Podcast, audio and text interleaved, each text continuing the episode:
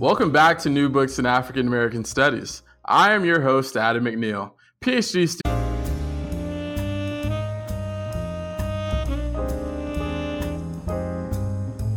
Welcome back to New Books in African American Studies. I am your host, Adam McNeil, PhD student in the Department of History at the University of Delaware.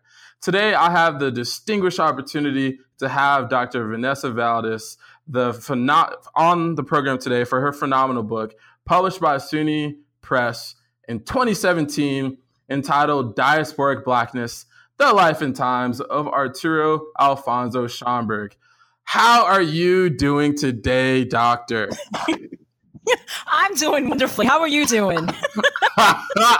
oh my gosh. As I see the squiggly lines here, I think we're doing just fine right now.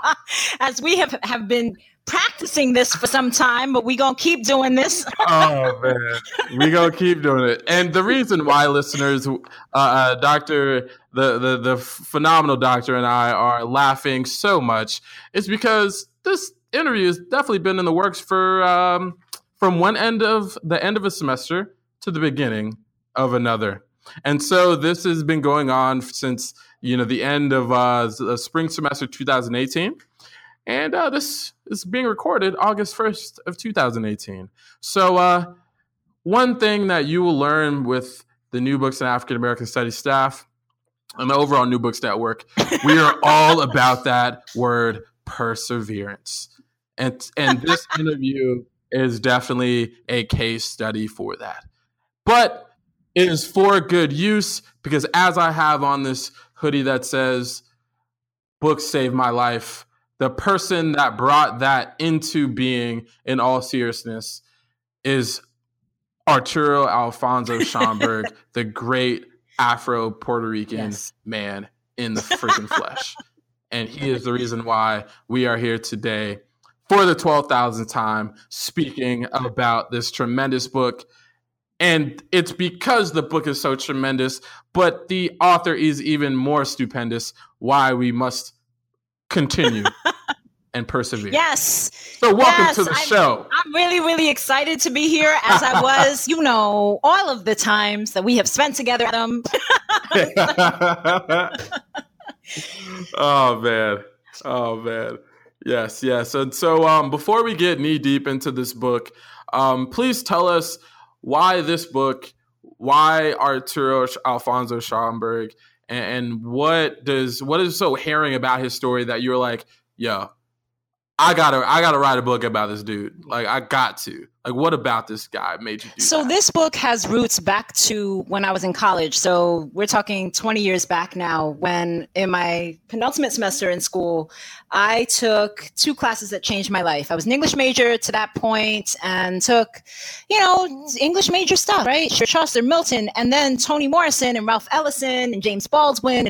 It's what I'm reading, it's what I'm doing. And lo and behold, I see this class in the catalog and it's US Latino literature. And I had never known what that I didn't know what that was. So I was like, all right, well, let's see. And that changed that class changed my life because it was the first time I saw books written by people like myself and my family. So i.e. questions of identity, questions of uh, through language, through religion, um, by folks who, for example, were writing in English, but their parents spoke Spanish or their grandparents spoke Spanish and they had come from other countries. Or, you know, in the case of Chicanos, you know, the United States was their country and then the US took it over. Um, so I took that class. And then I also, the same semester, took Afro Hispanic literature. And that was a class that, for the first time, I saw explicit mentionings of or treatments of blackness in Latin America. And so I am a daughter of two black Puerto Ricans. Um, my family has been in Puerto Rico, at least on my mother's side, for 130 years.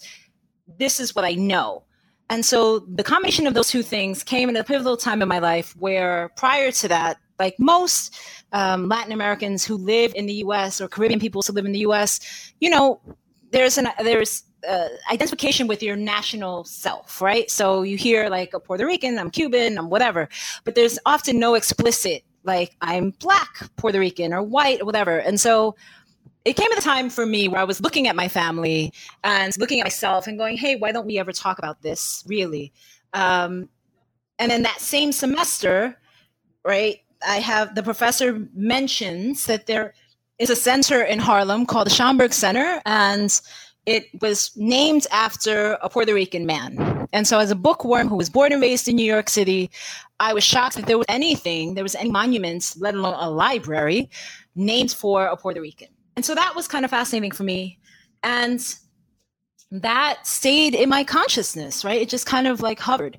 Um, so that same professor at, that taught the US Latino Lit class, I went to him and I said, I'd love to learn more about this. He invited me to go to graduate school. And I say invited because that's how he presented it. I didn't realize that I was being recruited necessarily. And I wound up in uh, at Vanderbilt University and I got a master's in Spanish, master's in Portuguese, and a combined doctorate. So I was trained as a, a comparatist. And so with my English undergraduate degree, I was able to see motifs and tropes and resonances across the hemisphere, um, particularly in literatures written by Black folks. And so that has become my focus, right? My, my specialty is um, the literatures of the African diaspora, right, across national boundaries. And so as that has come into f- fruition, um, as we now see a more popular use of Afro Latinidad, right, that is now more in the public consciousness than it has been. You know, Schomburg was he's the, the the person that brings together all of these things. Um, he's the person that a lot of people didn't know much about. Um, there are some Puerto Ricans who knew that he was Puerto Rican, but a lot of people didn't know that. He's often affiliated with the Harlem Renaissance.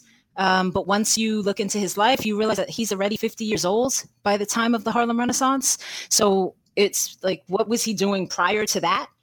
Um, and so, yeah, it was a great opportunity for me to just fill in these gaps of who is this man? Why is he so important? And why what is it about him that he his identity gets fragmented in that way that kind of you know there's a pick and choose quality when it comes to him and at the same time we don't know much about him but what we do know is this little little bit and so that all of that was the inspiration for this book. And with that particular inspiration what um what particular areas um because when you talk about the Harlem Renaissance, it really didn't occur to me until until even now um, how 50 years of life was already lived pretty much right as the Harlem Renaissance is going on. And almost when you think about like the Renaissance nature of the period, you think about like like youth culture almost, right? You think about, you know, relatively young folks um, who would live, you know, 30, 40, 50 years after the, the, the Renaissance was over. But you know, someone like Schomburg was like already like you know he was you know he was older. Um, and so, could you talk to us a bit about um, you know what led up to that particular period? Tell us, can you tell us a bit about you know the early life of, of Schomburg and kind of what was going on in, in Puerto Rico, um, where where he was where he was born, and a little bit about his family upbringing as well that kind of give us a better understanding of, of the man?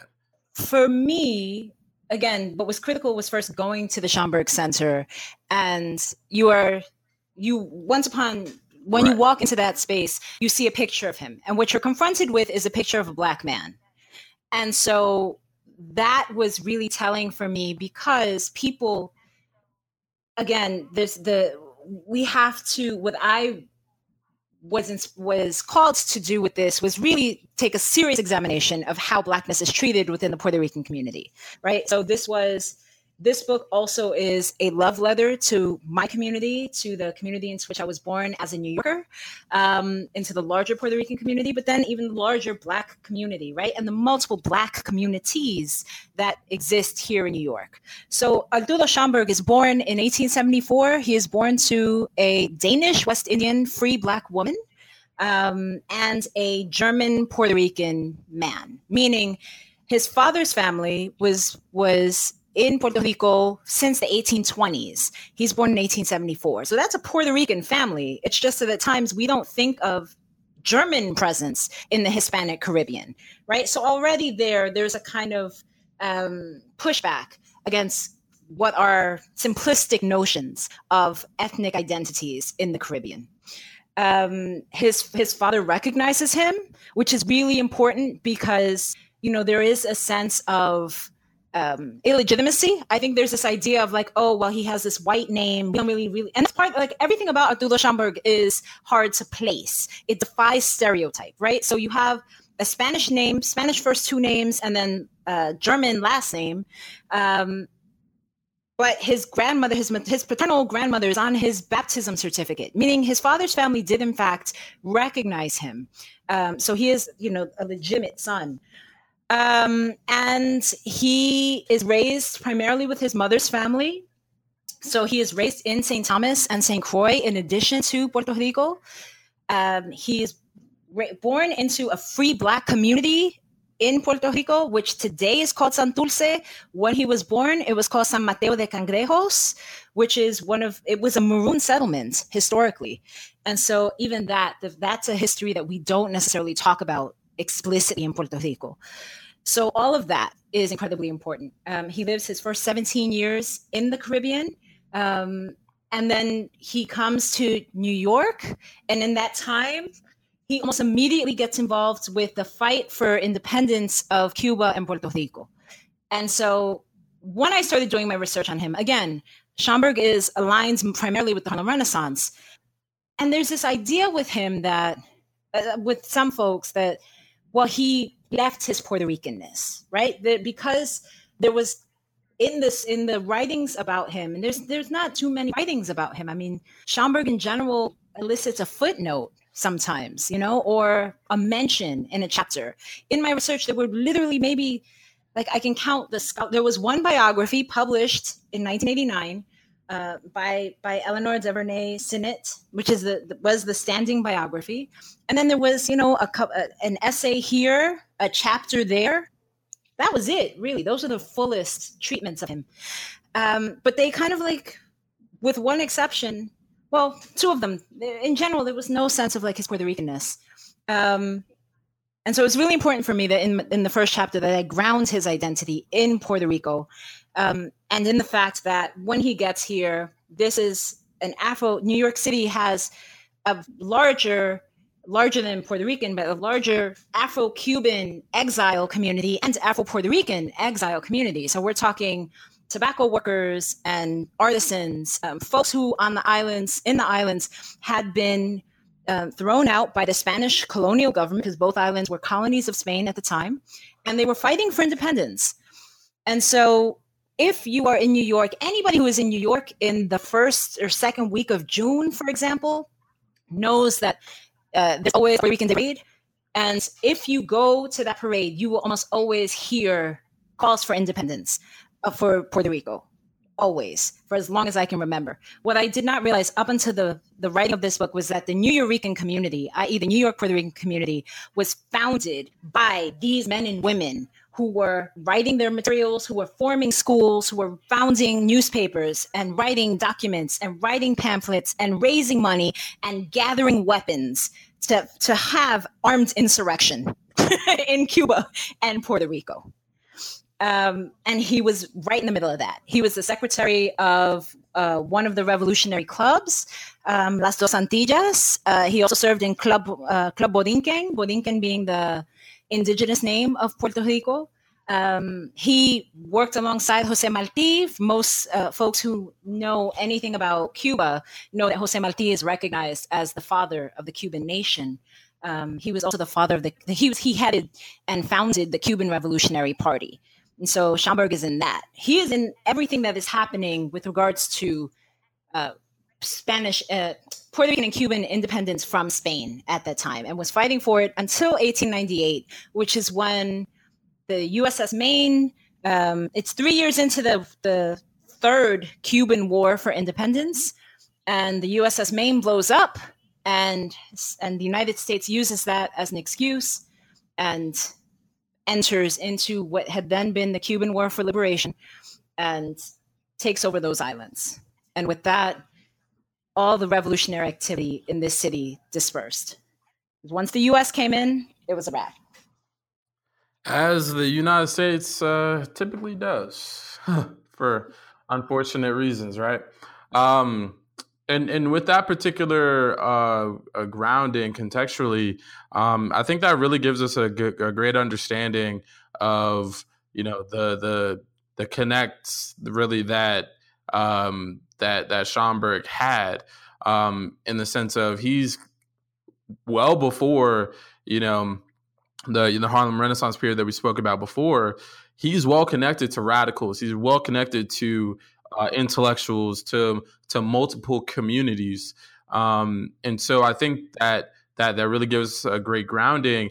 And um, as well as we go into as we cycle through the the early 20th century and we're crossing the 19th to the 20th century, um, I thought that one of the more interesting parts of your book was when you talk about you know his you know how he how did he you know start collecting right? Because the term bibliophile honestly probably three or four years ago didn't really really mean anything to me. Uh, but now the concept of being a bibliophile uh, is is is if I'm if I'm correct in how it's how I'm using it um, is a way that definitely describes uh, uh, uh Arturo Schomburg and and and really his his his what he's personified to be today in 2018. So would you be able to give us a, br- a brief breakdown of kind of like how did he begin his journey and, and any um, challenges he had um, to his particular uh, nature and his identity as well? Yeah, so the collecting actually is really fascinating because prior to prior to the Carnegie Corporation buying his collection, his private collection, with the intent of donating it to the New York Public Library, Arturo Schomburg was mostly known as being a Freemason. Right, he was a really prominent Mason within the Black communities in the city, and so he collected even in that role, right? He within his lodge, he was collecting, he helped to found the library in his lodge and was in charge of ordering the papers and making sure everything was okay. Now, his lodge, the lodge into which he was initiated, um, happens when he's his initiation happens when he's 20 years old. So again, he's still in an Afro-Cuban, Afro-Puerto Rican milieu, right? The lodge was an Afro-Cuban one out in Brooklyn. What happens uh, after the war again is that oftentimes when we talk about passing in this country, we talk about um, African Americans passing into white communities, right? We don't necessarily talk about um, Afri- folks of African descent from other places passing into an African American community. And that's what happens with a lot of the Afro Cubans, uh, with that that he had been surrounded by, was that folks, and he himself, for some people, he passed into Black communities, i.e., English speaking communities. And that again was something that I challenge in this book because he never forgets his Puerto Ricanness. He names his children um, Spanish names, like his kids have names like Carlos and Dolores and Maximo, you know, so obviously he's not forgetting his background.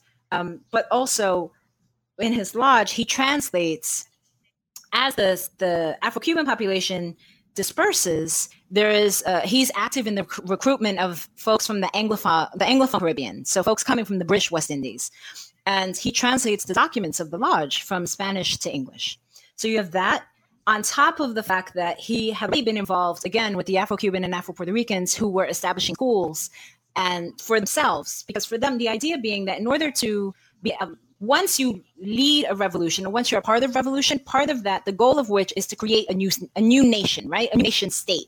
And you have to be prepared to be an active citizen of that nation state. And so many of these folks right they didn't have formal education right? With schomburg what we know is that he went to high school. So we're not talking about college graduate right? As many of these folks were. So they were self-taught and then mm-hmm. they turn around and they teach each other. So he was involved in those communities as well. So you have collecting within his revolutionary sphere, collecting within his Masonic sphere, and then also one of the, a lot of the Masons that mentored him were very much about um, Pan Africanism, Black internationalism, right? So his one of his father's figures is uh, John Edward Bruce, and so he was an, a man who had been a former slave was freed and started newspapers. And he was all about writing history, right? So there's a whole group of folks. Again, when we think about Schomburg, oftentimes he's placed in this kind of exceptional realm, right? Like he was only the only one who did any of this. He wasn't, right? There were groups of free black folks in this country prior to emancipation, and then certainly after emancipation, who attained edu- formal education or not. And they were teaching each other and collecting books. And the idea was we have to show that we are part of this country. So you collect everything, all documents that that testify to black excellence and testify to our black humanity because in the, in the face of the white supremacy that is ruling the united states right this is what we have to do we constantly have to show that we're human right so he's that's what he's doing at the time he's involved in all those spheres of librarians and archivists and bibliophiles and certainly on the northeast corridor right what we those of us who are amtrak uh, fluent right so he's you know, DC and Philly and Boston and New York, right? That, you know, you're well aware of like what the, the Massachusetts Historical Society and like what's happening, you know, and Philadelphia, right? In Philadelphia, the prominence of the free black community in Philadelphia, right? That's that's what he's doing. Is he's in all of these realms with folks who are all concerned about preserving our history and testifying to not only our humanity, not only our intellect, but you know, excellence on all levels.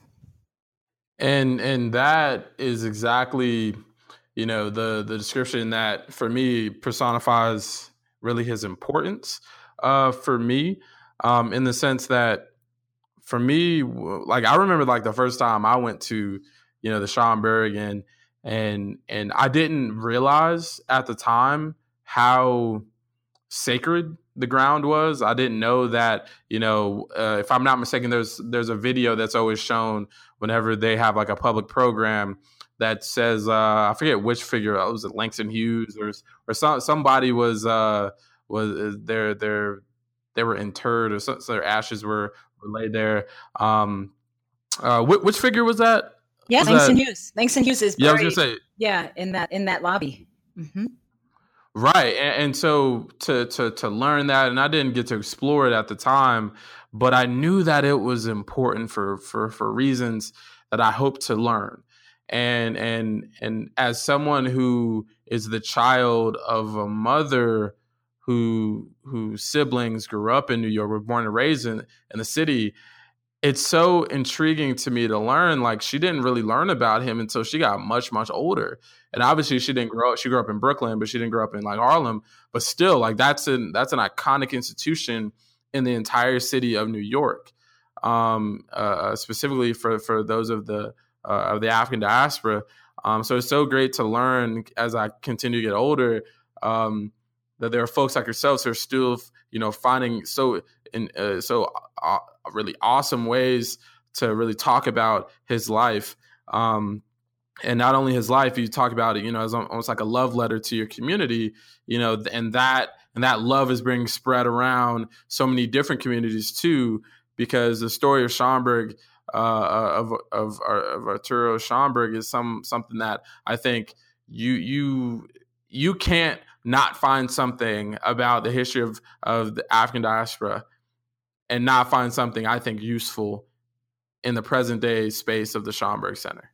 Right. Absolutely. No, and I think for me personally, you know, what's interesting, and I think one of the reasons that, you know, in my introduction, I talk about the performance of ethnic identities, right? How seemingly it seems like he failed at performing his Puerto Ricanness, quote unquote, to the satisfaction of later day critics who then talk about, well, he wrote, and even contem- and during his time, right, in his lifetime, he was criticized. Um, I, I reference a letter there where he's communicating with an Afro Cuban editor in Havana, and he writes to him in English. And in Spanish, the editor, Urrutia, Gustavo Urrutia, writes, well, you know, oh, well, we've lost him. You know, this our proud Afro Borinqueño brother. And this idea of, again, it's the same things that if you are, if you speak to Black Latinos today, Afro Latinos and Latinas and Latinxes today, right? That idea of, well, the Black community doesn't think I'm eh, um, I'm Black enough, and the Hispanic community doesn't think I'm Hispanic enough.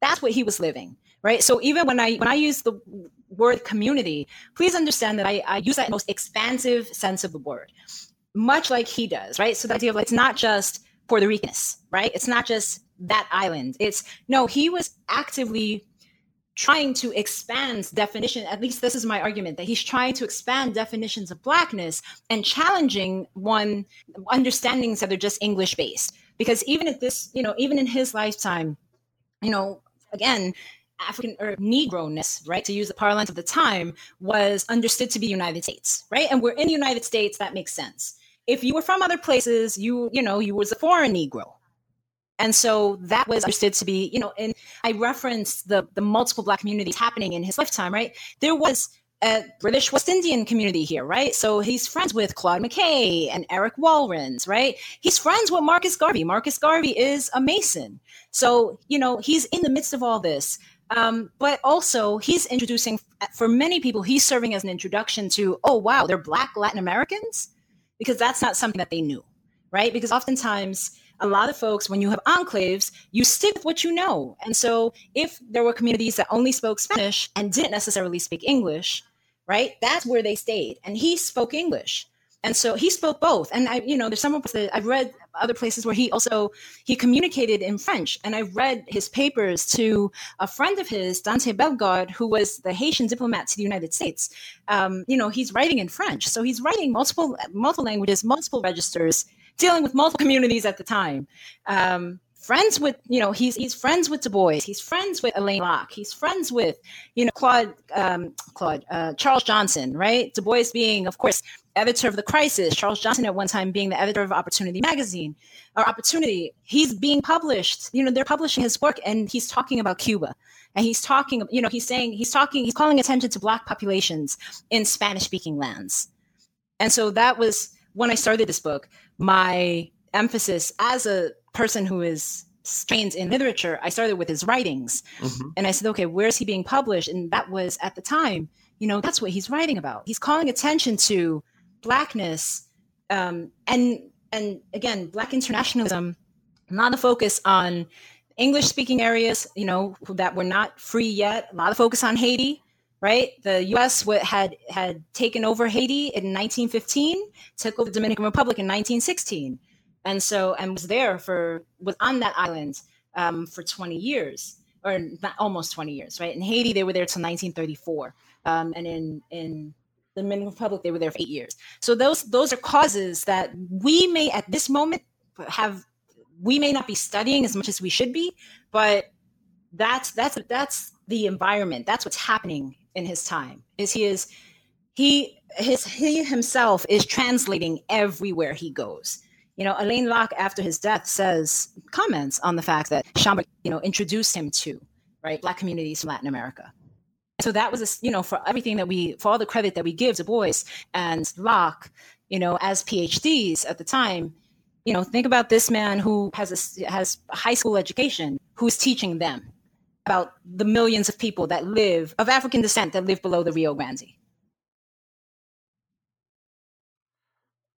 Also, a part of your book that I found very intriguing, considering, um, you know, where I came from as an HBCU, Florida A&M University. Shouts out to them. Um, you know, HBCU land. Oh yeah.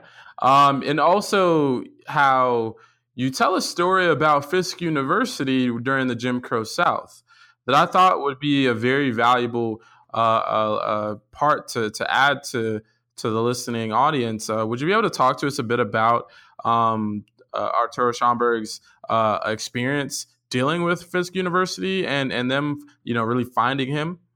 Yeah. So as I just mentioned, Charles Johnson was one of his was was a very close friend of his. Um, again, in the capacity of publishing him an opportunity, and then Charles Johnson, you know, as as a lot of folks know, prominent sociologist, uh, and gets recruited to head up the social science division at Fisk University. And so one of the things that he does is he brings Schomburg to the attention of Fisk's president, new president at the time. Um, and so shortly thereafter, in the late 1920s, Schom, and this is after his, the sale of his collection, uh, they, he's asked to the president of Fisk at the time, whose name escapes me at the moment, Thomas Elsa something. I apologize to him, um, but he asks he asks uh, Schomburg to he, he asked him to act on behalf of Fisk University because Fisk University is going to establish itself as a premier. It wants to, establish itself more firmly as the premier um, university, Black university at the time. And so they had gotten money to create a new library building. There were really like there was an infusion of money from organizations, you know, in in the north to to the investment. There was a concerted investment in black education in the U.S. South, and Schomburg was a part of that. So. Uh, negotiations began in 1928, I believe, where he's being asked to go see collections and he would buy them on behalf of Fisk. Um, 1928, 1929, he then uh, is persuaded to actually go live in Nashville, Tennessee, and to really oversee the the establishment of the collection once the building is completed. And so he lives in Nashville for a few for two years. Um, which again, as a Vanderbilt graduate who is literally across the train tracks from Fisk University, I mean, I was unwittingly like it. Once I started writing this book, I I saw the parallels, and I was like, okay, I get it.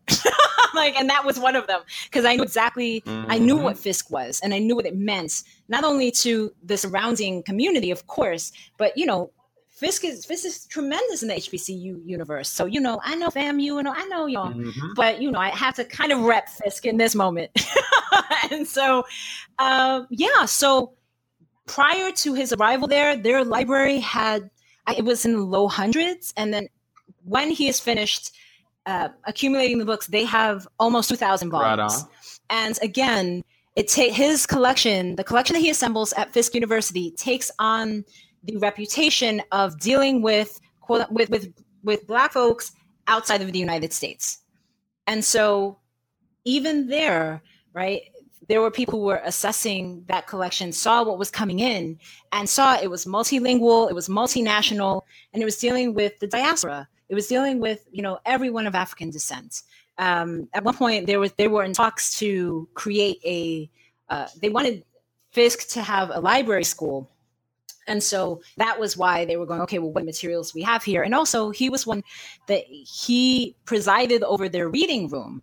And so the idea of having a room, we oftentimes don't think that we think about the spatial dimensions of physical dimensions of what a library looks like, right? And where a reading room is in relation to the stacks, for example.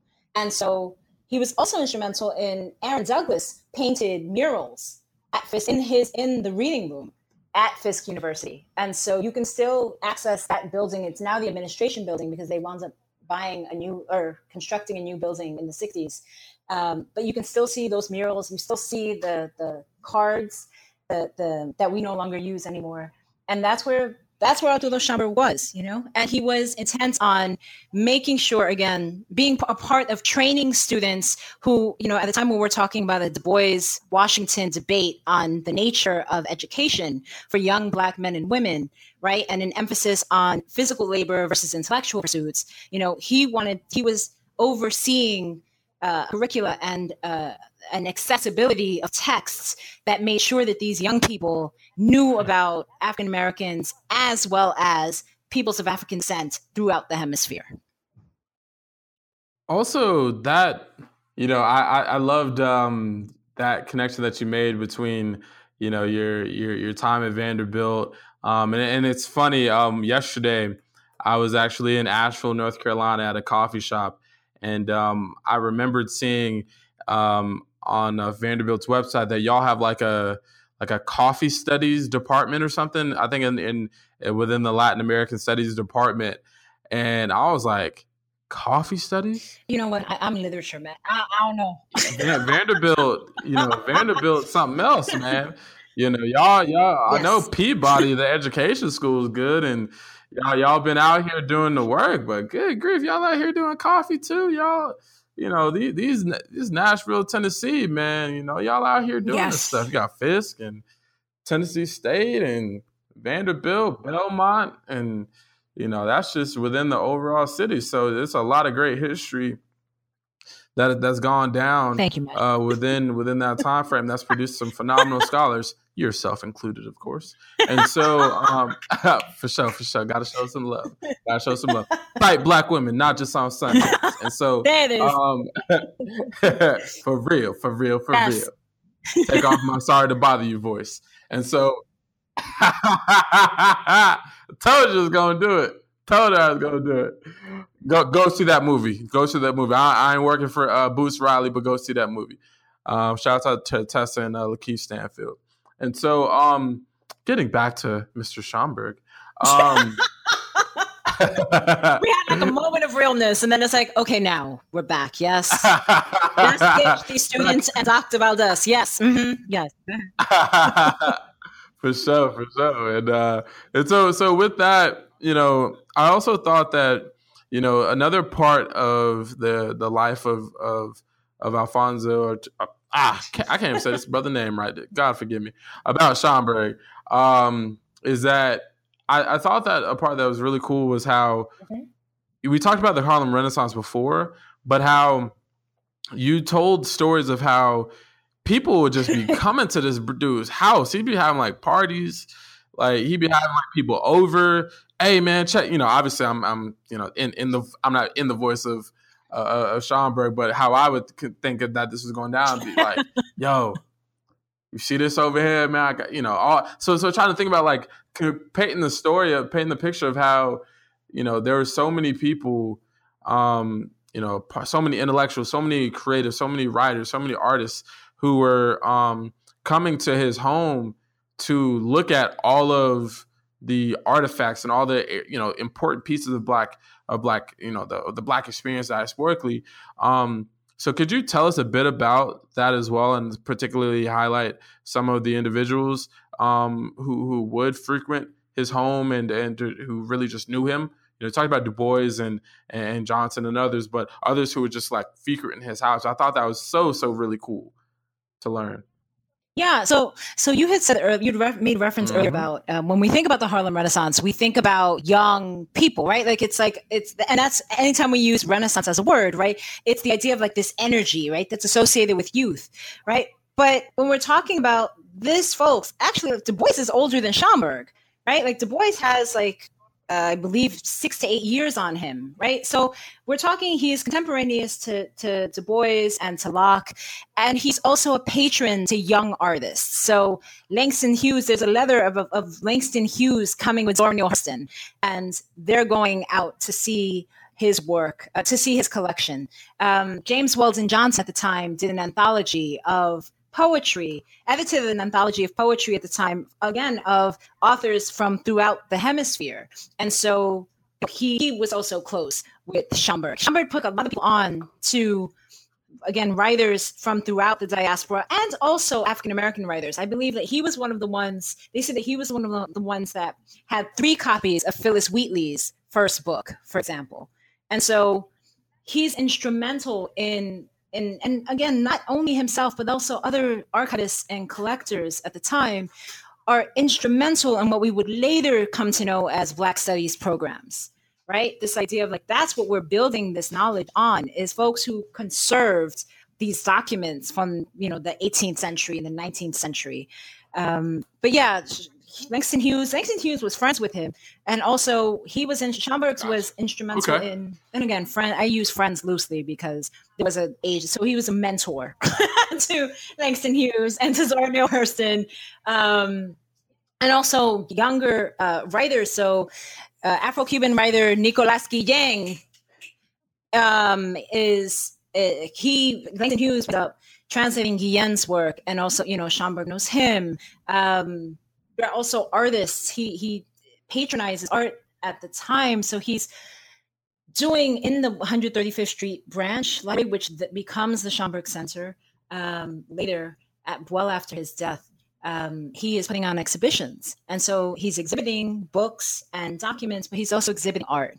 Um, he's working with the Harmon Foundation, um, who had awarded him a medal for excellence in education upon the sale of his collection. And then he's also uh, uh, uh, bringing other artists, visual artists, to the attention of the Harmon Foundation.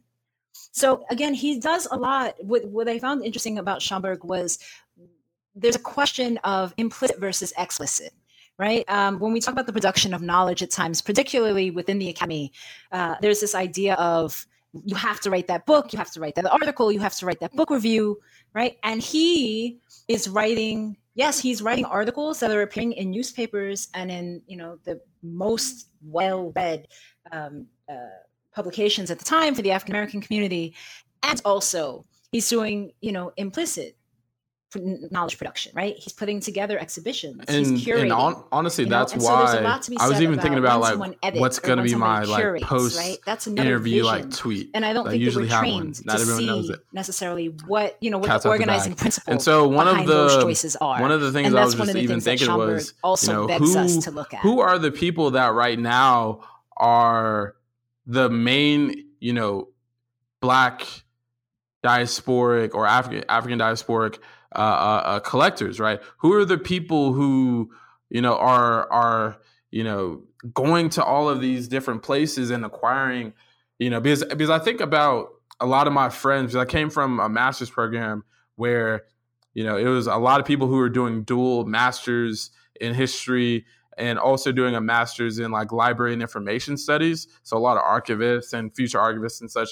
And so being around them really for about two or three years has really I think fundamentally changed how I think about these kinds of questions in ways that I don't necessarily don't necessarily think that if I would have went straight into a PhD or if I would have gone to a different kind of school, I I don't know if I'd have the same questions. And I bring that up because when we look at you know who acquires particular collections, right? You talk about the Schomburg. They just got, um, you know, they just acquired these new, uh, uh, un, uh, well, pr- I guess kind of previously unknown, kind of known um, uh, chapters of of the of uh, Malcolm X's uh, autobiography, right? Which were apparently taken out or in some way, obviously not included in the final text um, after his death. And so when I think about those kinds of decisions, and we're speaking even just to the Schomburg Center now, or how they just got um, um, they they got Baldwin's papers, or I think uh, some of Baldwin's papers, uh, at least in the post uh, "I Am National Negro World." Um, shouts out to Raoul Peck. Um, and so, looking at those kinds of questions, that's why I think someone like Schomburg is even even more important because we're always looking at now who's going to acquire the papers, right? Do we want them to go and and these questions, right, that people have? Do we want you know, African Americans who went to HBCUs, for instance, for their papers to go to Yale or go to these other institutions, right? And we're shout out to those who are at Yale. We're not coming at your neck. We're just pointing out in in in, in a, a particular uh, uh, uh, situation um, some questions um, who are going to stay unsighted, and so. Um, well, I mean, to your point, look at, I mean, I was talking about the classes that I went to um, earlier. I was, I'm a Yale graduate. So, and there's a point in this, in this text when I talk about um, uh, Jean Hudson, who was the first director of the Schomburg Center, where she compared the Beinecke Library, right, which is where Langston Hughes's papers are. It's a James Weldon Johnson collection, right? So you have all these prominent African American writers who are at Yale. I mean, that was, you know, you knew what you were doing when you drop name drop Yale and compared it. Honestly, right, right hand of God, right? I did. This is how you know New Books in African American Studies listeners and, and those across to the other uh, cross listed uh, uh, networks or pages. We were talking before this started offline about how you know we're friends now. If if our past couple months haven't haven't shown that, this moment adds on the the the the um the the the cherry on the top with the whipped cream and everything because I had no clue. I I ain't scope your bio like you usually do, and so I didn't know you was at Yale. So when you said, "Oh yeah, uh, uh, yeah," I went to Yale. I was like, "Oh Lord, I'm gonna get this mail from no, no. I'm gonna get this no. mail from Yale. David Blight gonna come at my neck. He ain't gonna nope. come on the program with a new uh, Fred Douglass bio. Lord. But let me just let me let me no, you're okay. Jean Blackwell Hudson, what she compared it to, she compared Beinecke Library with the Schomburg Center. And what she said was if you go to the Beinecke Library, and this is to your point about larger questions of an archive, right?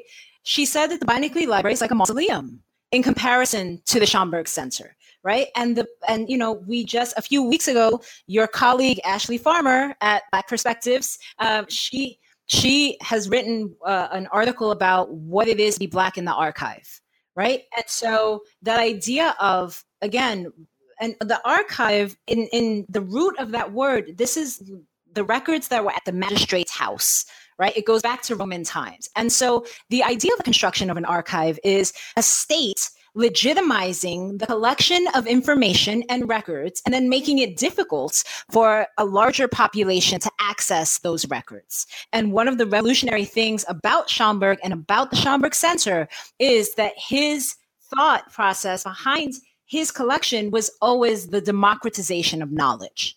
It was always about we all need to have this knowledge. And so to the extent that when they they had they so the shop, the Carnegie Corporation buys his private collection in 1926, um, which was the one that was at his house out in Brooklyn that people would go to. Right? They buy that collection. Um, he dies in 1938. Um, it is formally renamed the Schomburg Collection. So that it was the Negro Division of Literature, Prints, and History. Um, but it was unofficially known as Schomburg Collection, but it was, becomes officially the Schomburg Collection.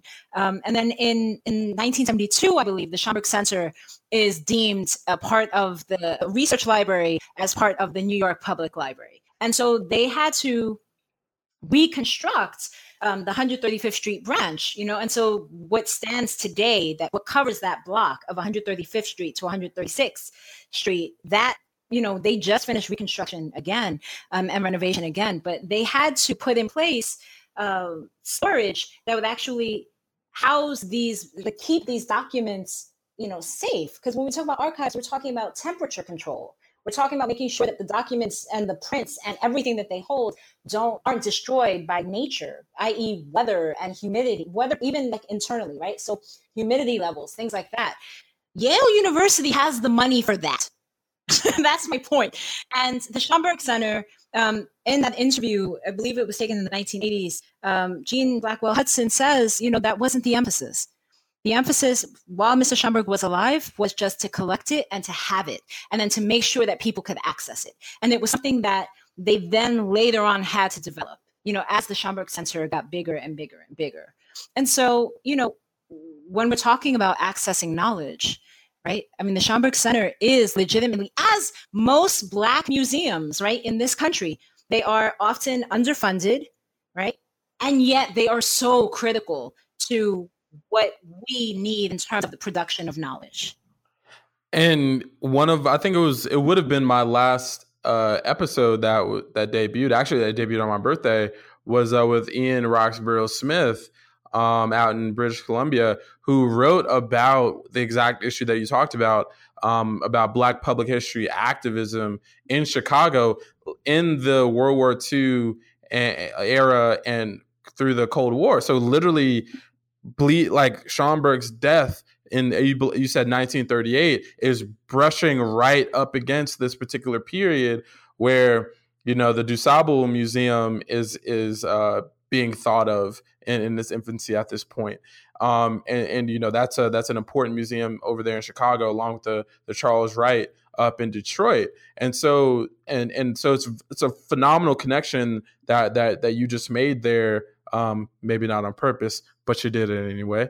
Um, and so um, I think that's an important part too, in the sense of, you know, spaces be, you know, what, why are spaces particularly created, right? Is it to be inviting? Is it to become a mausoleum? Can you be an inviting mausoleum? Those are important questions um, that I think that um, I really, I think that are, are really invaluable uh, um, uh, uh they're, they're very valuable questions that scholars I think are having openly um, with folks in the um, archival space, in the you know the people who are you know we talk about ambiance, right? They are literally the people who create it, and us as scholars are there to you know um, to to gain what we need and, and try to have an experience. Um, and so also when I think about this, I think as well of even almost the expansion of you know new books in African American studies, right? Or even having an article based uh, approach too as well, not only books, but even you know that archiving while black article. It's not a book, but that is one of the most valuable. Um, uh, that's one of the most. I I can I will say this right. I had Dr. Farmer on for for an interview for a book, and I will say that you couple those two um, her her book remaking uh, uh, Black Power, um, along with this archiving while black article. Those are you know, that article is so. I, I would say it's one of the most important pieces of writing in the entirety of this year. Um, and I think it's going to stand at the test of time because when you connect it to John Hope Franklin, when you connect it to um, Arturo um, Schomburg, and you think about these folks are writing books, they're accumulating this this um, all of these uh, uh, uh, manuscripts, all of these different you know pieces of of history, right? Within a time frame of Jim Crow, where black folks are still being lynched, right? Schomburg is going down in the nine what the 1920s. Am I he right? was there 1929 to 32. Yeah. so, so the late 20s going to there are still black folks being lynched, right? right? And publicly, one of my second, you know, one of my other interviews was about, you know, black folks in Florida, in North Central Florida, being lynched mm-hmm. during the World War II mm-hmm. era, right? Yeah. In the no, 1940s. I mean, and, yeah, and I think, yeah, to your point again, and I think that that's what it's very interesting to me because I think one of the um, things that we've lost again is when we think about the prominent archival spaces, right? So Howard, right, has the Moorland Spring Spingarn Center, right? Those were collected. Like, there's the, the reason these spaces are named for these folks is that they had the money and they're also like being very intentional in in collecting, right? And it's the question of is it accessible? Like, for who are you doing this? So, anybody who goes to the Schomburg Center, for example, when you go to any archive, more often than not, you have to leave all of your belongings. You can take a pencil, maybe a laptop. That's it. It's very limited what you can do. When you go to the, the Schomburg, yes, if you want, if you want to access, you know, any of the divisions, you you you're asked to check your coat, check your stuff. They'll give you a plastic bag. Depending on where you want to go, there are lockers there. But if you go for any of the events at the Schomburg Center, and they have events almost six days out of the week right? Free events for the community and the community not meaning specifically just Harlem, but for throughout the New York City area. It is open to everybody. Free events and their concerts and their film screenings and you know their book discussions, anything that their conferences that happen in that space, you can just walk in. You don't have to check anything. Right. And so, for folks who don't think of it necessarily as an archive, who don't know of it as an archive, but they do know of it as, oh, yeah, I saw Harry Belafonte come you know, or I saw Sonia Sanchez talk, or I saw, they just walk in. And so that, you know, outreach to a community and being open to the community. There's, a, you know, it was deliberate that he he was working in 135th Street branch, right? That was I wanted to say that, and also as you were talking, I was thinking about how social media and Twitter in particular has has democratized again in terms of access of knowledge right has been really critical in that throughout the world right not just here in the united states. And so you know has the hashtags of you know black twitter historians right the hashtags of museums are not neutral right? There are people who are questioning you know and and that's not to say this isn't new and i'm not going to pretend that it is right? In the same way that like collecting in this country has started within the black uh, communities started, you know, probably in the 18th century, if not earlier, right? These questions, you know, you know, there was a prominent moment. I'm so sorry for the background noise. I am in New York City. um, but you know, when we look at, you know, folks who are named curators in museums, right? Folks who are named who are heading up universities, who are heading up um, any of these institutions that guide our lives, and we don't really think about it that's when you know that that's when we see like what's you know the wizard behind the curtain it's, right? Like what's hey, it's real it's real you know? and so these are ongoing questions that are that that are going that are taking place. And i think that one of what i hope for what one of the things that this book did for me was again i am trained as a literature scholar a literary critic. And so because of that quite frankly you know in during the composition of this book you know, they're disciplinary boundaries, right? So I'm not a historian. I'm not trained as a historian. I always teach literature within the context of history. And so, but I was faced with, okay, I can write a book solely on his writings, and that's it. Or I can actually write the book that was begging to be written. And that was, we got to fill in these blanks. And so, you know, everything can be an archive. What you're doing, this is an archive. An individual's writings are their archive. The collection of books, I imagine the, the, the, collection of books that you currently have being the host of this program, that's an archive, right? Like all of them. so it's what, you know, all of this is what we're, you know, we're all doing it without even thinking about it. You know, it doesn't have to be, it doesn't have to hit the front pages, right? It doesn't have to be a conversation about how much money the folks spend, you know, to buy, you know, 30 pages of something that were previously unknown, right? We all have them. We're all curious. You know, I think that at this moment uh, in an Instagram reality, I think a lot of people more and Facebook reality, they talk about the curation of lives, right? The images that we choose to put up, the parts of ourselves that we choose yo. to share, right? We're all doing it at any given moment if you are engaged in social media in that way. And so you know these are ongoing conversations that cross disciplines my hope one of the my one of the things that i learned from the writing of this book right was you know what the, the issues being talked about in museum studies and library studies is not that different from African American studies or Latino studies or you know Asian American studies. You know, questions of representation and questions of power, and how we're assembling that knowledge and for whom we are who are we serving in the accumulation of that knowledge. And and that's exactly why for us um, as scholars generally, um, we have to continuously, you know, ask these particular questions. We gotta, you know, we gotta keep, you know, thinking about the archive and and and who the archive displaces and mm-hmm. and, and, how we, you know, go about, um, you know, trying to get through that. Right, as someone who writes on uh, Black uh, women's intellectual history uh, broadly within the 19th century and the uh, late 18th uh, well, that's a direct issue in, within the field, um, and it has been for a while. Um, and you know, recovering the the voices of of Black women. And so, for me, when mm-hmm. I think about that, I also think about like the work of like Melissa Fuentes down at Rutgers and uh, and others, where you know they're thinking about the archive and and and and thinking about also terms like agency and, and, what does that mean within the context of bondage or within the context of segregation jim crow you know lynch violence right? You know what does you know what are the limitations of agency? And also what does that mean within the overall context of subjugation and, and power struggles? Um, and so for me though all of those questions are central to why uh, uh, Schomburg is, is, such an important figure to to, to all of us, um, and and why we're very glad to have had you um, on the program today. Um, and so, within the last couple of minutes we have you, um, well, I won't ask you the the normal final question, considering uh, I already know what you what you're gonna say.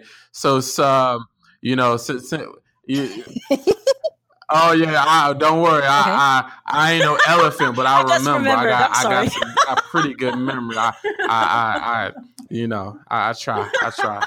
Um, but um, can you tell us a bit about um going forward with this book um after having it published? You know what are what's the what's the part about about Schomburg's legacy that you believe is the most important for those who may not know as much about him but will after reading this book. But um, they'll probably have listened to this right beforehand. So, what is what's what would you say is the single most valuable um, in lieu of the of the usual question about next work? What do you think is what do you think is the most important uh, uh, piece of information that you want you know the, nascent observers of, of Schomburg and his legacy to, to learn about him. So I'm gonna I'm I'm I'm going to take advantage of the next few minutes um, and say two things kind of one of so i don't think you can do singular with him first of all. I think the i think the i think the multiplicity is key to understanding him. And the reason you know this is my second uh, book that I've written. It's my fourth book that I have ushered into the world because I had two edited collections prior to this, and all of my what when I construct my books, I do so with the idea of multiple audiences coming in. And so, for example, for those folks who don't know about Puerto Rican history or Cuban history, right, or or Cuban Puerto Rican history in New York City in the late 19th century, there's a chapter for you. if you want to know a little bit about like you know um, the Harlem Renaissance, there's a chapter for if you want to know about Masons, if you want to know about like the role of Masons in the construction of Black masculinity, right? There's something there for you. If you want to know about Afro Latinidad and how that's you know coming to play, and the idea that being Black and being Latino is not a contradiction. I want to repeat that because folks have issues with that still. But being Black and being Latino is not a contradiction. You can be both at the same time as folks have been for millennia. This is not a new identity. It's just we're talking about it more. Um, there's something there for you. If we want to talk about the archive, right? And not only um, you know, yes, you cited Marisa Fuentes, right? I talk about Michel Rolph Trouillot here and how you know his fundamental work of like silencing the past and the you know the the construction, what the silences and the erasures that come with right the construction of an archive. But I also put him in conversation with Ada Ferrer, who you know has just you know has written a book about Cuba and Haiti in the in the age of revolution, right? And how that work has spawned um, a consideration of the relationship of the the role of Haiti in uh, in in the Haitian Revolution um, for Black populations again throughout the hemisphere, right? So if you haven't seen Digital Aponte. Um, Aponte was a free black man who, in 1812, was accused of leading uh, an insurrection in Cuba and was put to death. And in, during his trial, they found a book of paintings that he had that he had done, and there was references to Toussaint Louverture and you know references to the Haitian Revolution. And so Digital Aponte is an online website, an online resource, and there's also Visual Aponte, which is an art exhibit that was first shown in Little Miami. I'm sorry, in Little Haiti in Miami. Came up to New York, is now going down to North Carolina, is going to Duke, a gallery at Duke University. And so, you know, conversations about, um, again, diasporic Black peoples, right? All of that. With regards to, so in relation, Schomburg is, has his hands in many pots. And I think for me, it's also the idea of just being open, right? Again, when we're tr- being trained um, within the academy, there's this the idea of we have to exist in binaries, and for so many of us, we don't. Right, so we just don't. We don't exist in those spaces. So there's not a question of either staying in the academy or going out. Right, we look at questions of accessibility, looking at our communities, serving our communities. Right, we come with a different motivation into this space, and so this book he demonstrates through his life how one can navigate those different spaces. And a final legacy for me personally is this book has more firmly allowed me to argue for the importance of um, a more uh, a, a rounded um, Afro Latinx um, scholarship. And so, what this allowed, what this book allowed me, what the success of this book has allowed me to do, is allowed me to go to my to SUNY Press, which has published three of my four books, and and say and argue for the creation of a book series that is focusing on Afro Latinidad. And so, so as I being a series editor of that, so Afro Latinx Futures is inviting manuscripts across the humanities and across the social sciences, using Afro Latinidad, um, using centering Blackness um, throughout the, the hemisphere uh, as an operating um, thought. Uh, and and looking for manuscripts that are not only doing recovery work, yes, because God knows we have to do recovery work, but also theorizing then what does that mean for us now and what will it mean for us tomorrow? And so that's an important legacy for me personally, but also for you know the scholarship that is happening at this moment because oftentimes if you do blackness in latin america still um, across disciplines there's still um, resistance. There's this idea of well this isn't a valid line of inquiry. Why are you doing this? Nobody has published on this. And so there are two other lines. Um, the palgrave has a series. Um, cambridge university press has a series. And so suny press now has afro latinx futures series and so that's that's what Schomburg has done for me. And that and that's tremendous. And um, hey, you know, you're you have an open invite as as you always do um, to come back uh, and to to speak to uh, either myself or someone else within within the network to be able to uh, get some of your uh, new projects uh, onto your uh, onto the program. So I see I, I see what you did there, and I appreciate. It. I don't know if you did it on purpose, but I'll take it as if you did. Um, and so um, thank you so much again uh, for for coming onto the program. It's been exceptional um, to have another uh, experience getting to talk to you for for over an hour, and um and and it's it's a it's a pleasure and an honor uh, to be able to talk to you today. And um, it's not uh, it's not goodbye, but it's see you later. Thank you, Adam, for for again for this conversation. All righty, and once again, folks, um, come back to the New Books in African American Studies channel, where we not only talk about scholarship, but we also get to laugh about it as well, even within very serious contexts. Because sometimes you just got to live through life and just be able to laugh, be able to stop from crying. and so, with that being said, until next time, folks, I am your host, Adam Xavier McNeil, student of history and in the Department of History at the University of hey. Delaware, and a new contributor to Black Perspectives. A part of, yeah, oh yeah, oh yeah, oh yeah, within the birthday week, within the birthday week, uh, through the very important and emerging um, group over at the African American Intellectual History Society. And until next time, folks, stay good and stay well.